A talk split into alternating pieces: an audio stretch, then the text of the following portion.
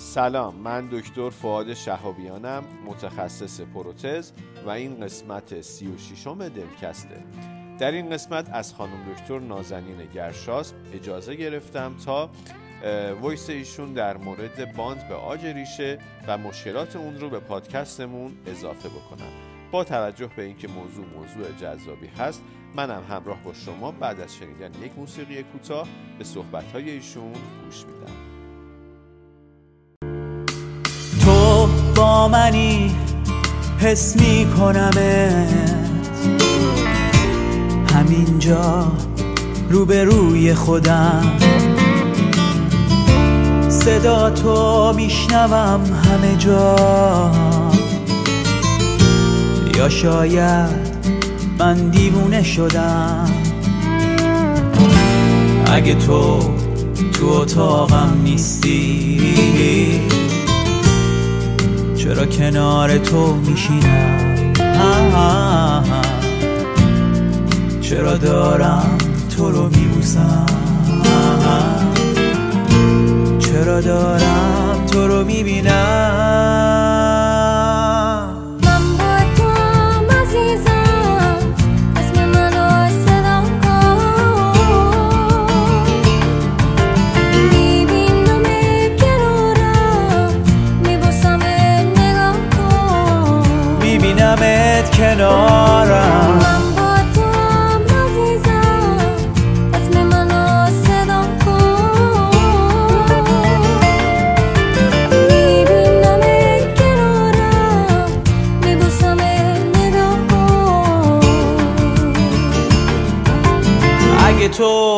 اتاقم نیستی؟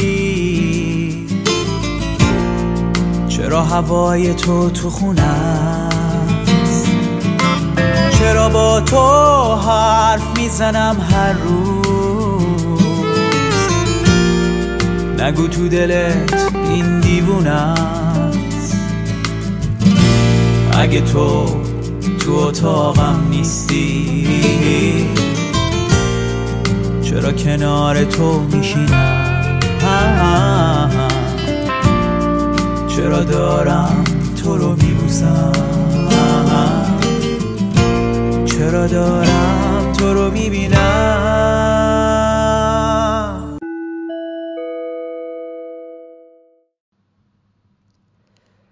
همکاران عزیز سلام و وقتتون بخیر.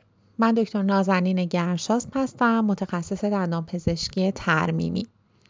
چندی پیش در گروه تلگرامی استاد عزیزم جناب آقای دکتر جوان یک بحثی مطرح شد در مورد bond به کانال ریشه و ایشون دستور فرمودند که من یک توضیحی در این زمینه خدمتتون بدم.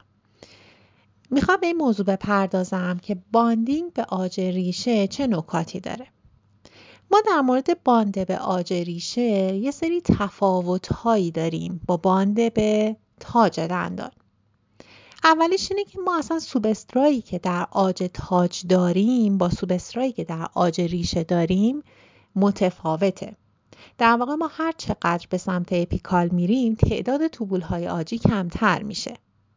یه تغییر دیگه ای که در عاج ریشه داریم اینه که آج اینترتوبولار ما بیشتره. البته قاعدتا ما هر چقدر آج اینترتوبولارمون داره بیشتر میشه باید استحکام باند بالاتری داشته باشیم. اما مشکل اینه که نزدیک اپکس که می‌رسیم یه مقدار رسوبات معدنی وجود داره که این رسوبات نسبت به دمینرالیزاسیون مقاومن. بنابراین ما لایه هیبرید خوبی نمی‌تونیم داشته باشیم و رزین تگ های کمتری تشکیل میشن. تمام اینها منجر به اختلال در باند میشه. مشکل دوم اینه که فضای اندودونتیک ما یک فضای محدوده. و همونطور که می‌دونید باعث میشه که ما مشکلات خیلی شدیدی از بابت سی فاکتور داشته باشیم. ما در حفراتی که به صورت روتین در ترمیم باهاشون مواجه هستیم C-factor ی بین یک تا نهایتا حدود پنج دارن.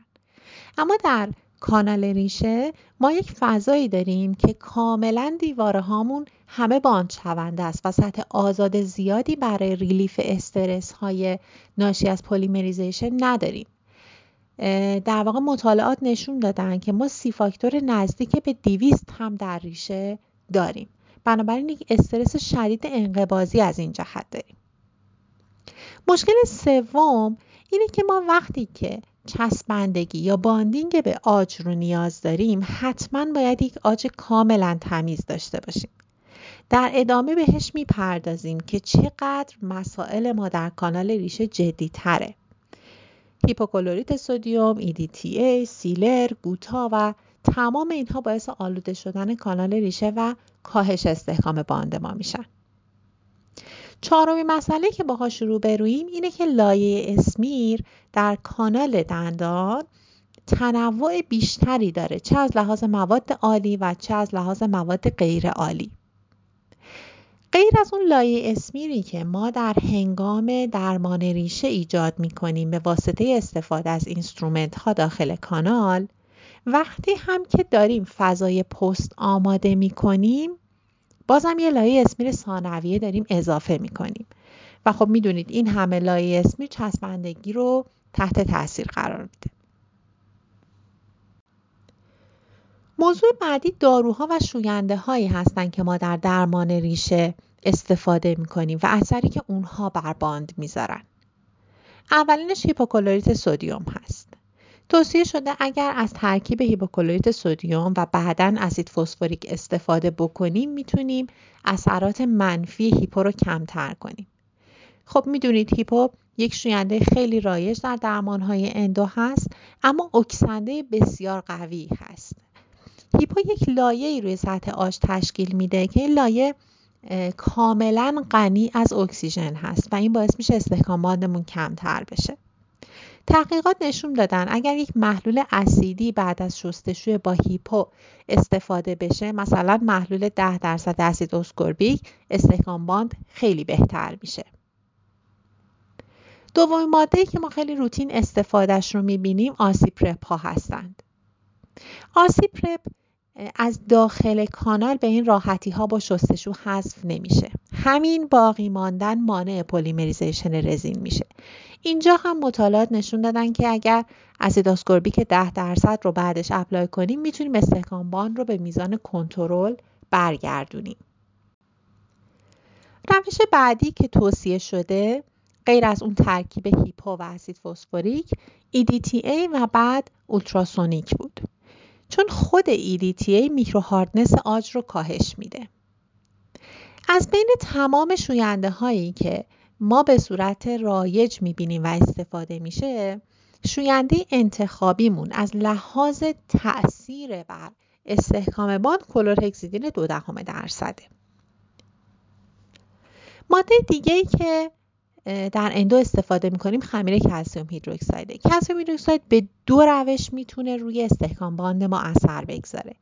یکی این که وقتی که شستشو انجام میشه معمولا کامل پاک نمیشه و یک سطح فیزیکی ایجاد می‌کنه. یه جاهایی به کانال میچسبه و اجازه نفوذ رزین رو نمیده. مشکل دومش اینه که pH ش بسیار بالاست و این باعث میشه که primer هایی که در سیستم های self-etch وجود داره خونسا بشن و در واقع etching کافی در اون ناحیه اتفاق نیفته. از اینها که بگذریم وارد اوژنول میشیم. اوژنول ماده که در خب بعضی از سمان هایی که در واقع sealer هایی که endodontist ها استفاده می‌کنن و همچنین در ZOE وجود داره و می‌دونید که مانع polymerization رزین میشه. توصیه شده اگر که از مواد حاوی اوژنول استفاده میشه قبل از اینکه ما پروسه باندینگ رو شروع بکنیم حالا با روش های مکانیکی به همراه شوینده و الکل اون لایه در تماس با اوژنول رو از کانال حذف بکنیم. و مسئله آخری که از مواد و شوینده های اندو می‌خوام بهش بپردازم حلال های کوتاه هستن مثل کلوروفرم که ما در ریتریت ها ازش استفاده می‌کنیم. کلوروفرم هم می‌تونه به واکنش با رزین تاثیر منفی نشون بده. بنابراین می‌خوام با مجموع این عوامل خدمتتون ارز کنم که ما برای بانده به ریشه پروسه به مراتب دشوارتری رو نسبت به بانده با آج در پیش داریم. حالا چه باید بکنیم؟ سیستم های ادهزیوی که از نسل چهار در واقع توتال اچ ها شروع به معرفی شدند و الان ما داریم با سیستم های یونیورسال همکار می کنیم تغییرات بسیار متنوعی کردند که حقیقتا توضیح تمام اونها در قالب چند دقیقه واقعا ممکن نیست. اما چند تا نکته مهم اینجا وجود داره. ما adhesive هایی که می توانیم استفاده بکنیم و adhesive هایی که نمی توانیم استفاده بکنیم تقریبا تا حدی مشخص هستند adhesive های two-step etch and rinse و adhesive های one-step self-etch اینها حاوی مونومرهای اسیدی هستند و شما می‌دونید مونومر اسیدی هم با کامپوزیت self یا کامپوزیت شیمیایی و هم با کامپوزیت های dual-cure ناسازگارن بنابراین از adhesive های two-step self ببخشید two-step etch و one-step self-etch ما نمی‌تونیم استفاده بکنیم. از طرفی adhesive های three-step etch همون چیزهایی که ما به عنوان نسل چهار ازشون یاد می‌کنیم و هنوز هم gold standard سیستم های bonding ما هستند و adhesive های two step self etch که مونومرهای اسیدی ندارند می‌تونیم استفاده بکنیم. این رو از این جهت خدمتتون میگم که ما در نواحی که می‌خوایم مثلا یک fiber post رو سمان بکنیم و نواحی عمیق فضای پست هست نفوذ نور کافی نداریم. بنابراین مجبوریم از موادی استفاده بکنیم که یک component self cure توشون داشته باشن. مثلا از مواد dual cure و وقتی که از این مواد dual cure استفاده می کنیم نمی‌تونیم از one step های self etch بعد از اونها یا بلافاصله بعد از اونها استفاده کنیم. این نکته خیلی مهمیه به خاطر اینکه one step های self etch که مراحل کار ما رو راحت تر می کنند باید دقت بکنیم که اینجا منع مصرف دارن. انشاءالله در فایل های بعدی خیلی مفصلتر به مبحث نسل های مختلف bonding می‌پردازیم. امیدوارم که این چند دقیقه بتونه بهتون دید مثبت و کافی نسبت به سیستم های bonding و مشکلاتی که ما در کانال ریشه داریم بده.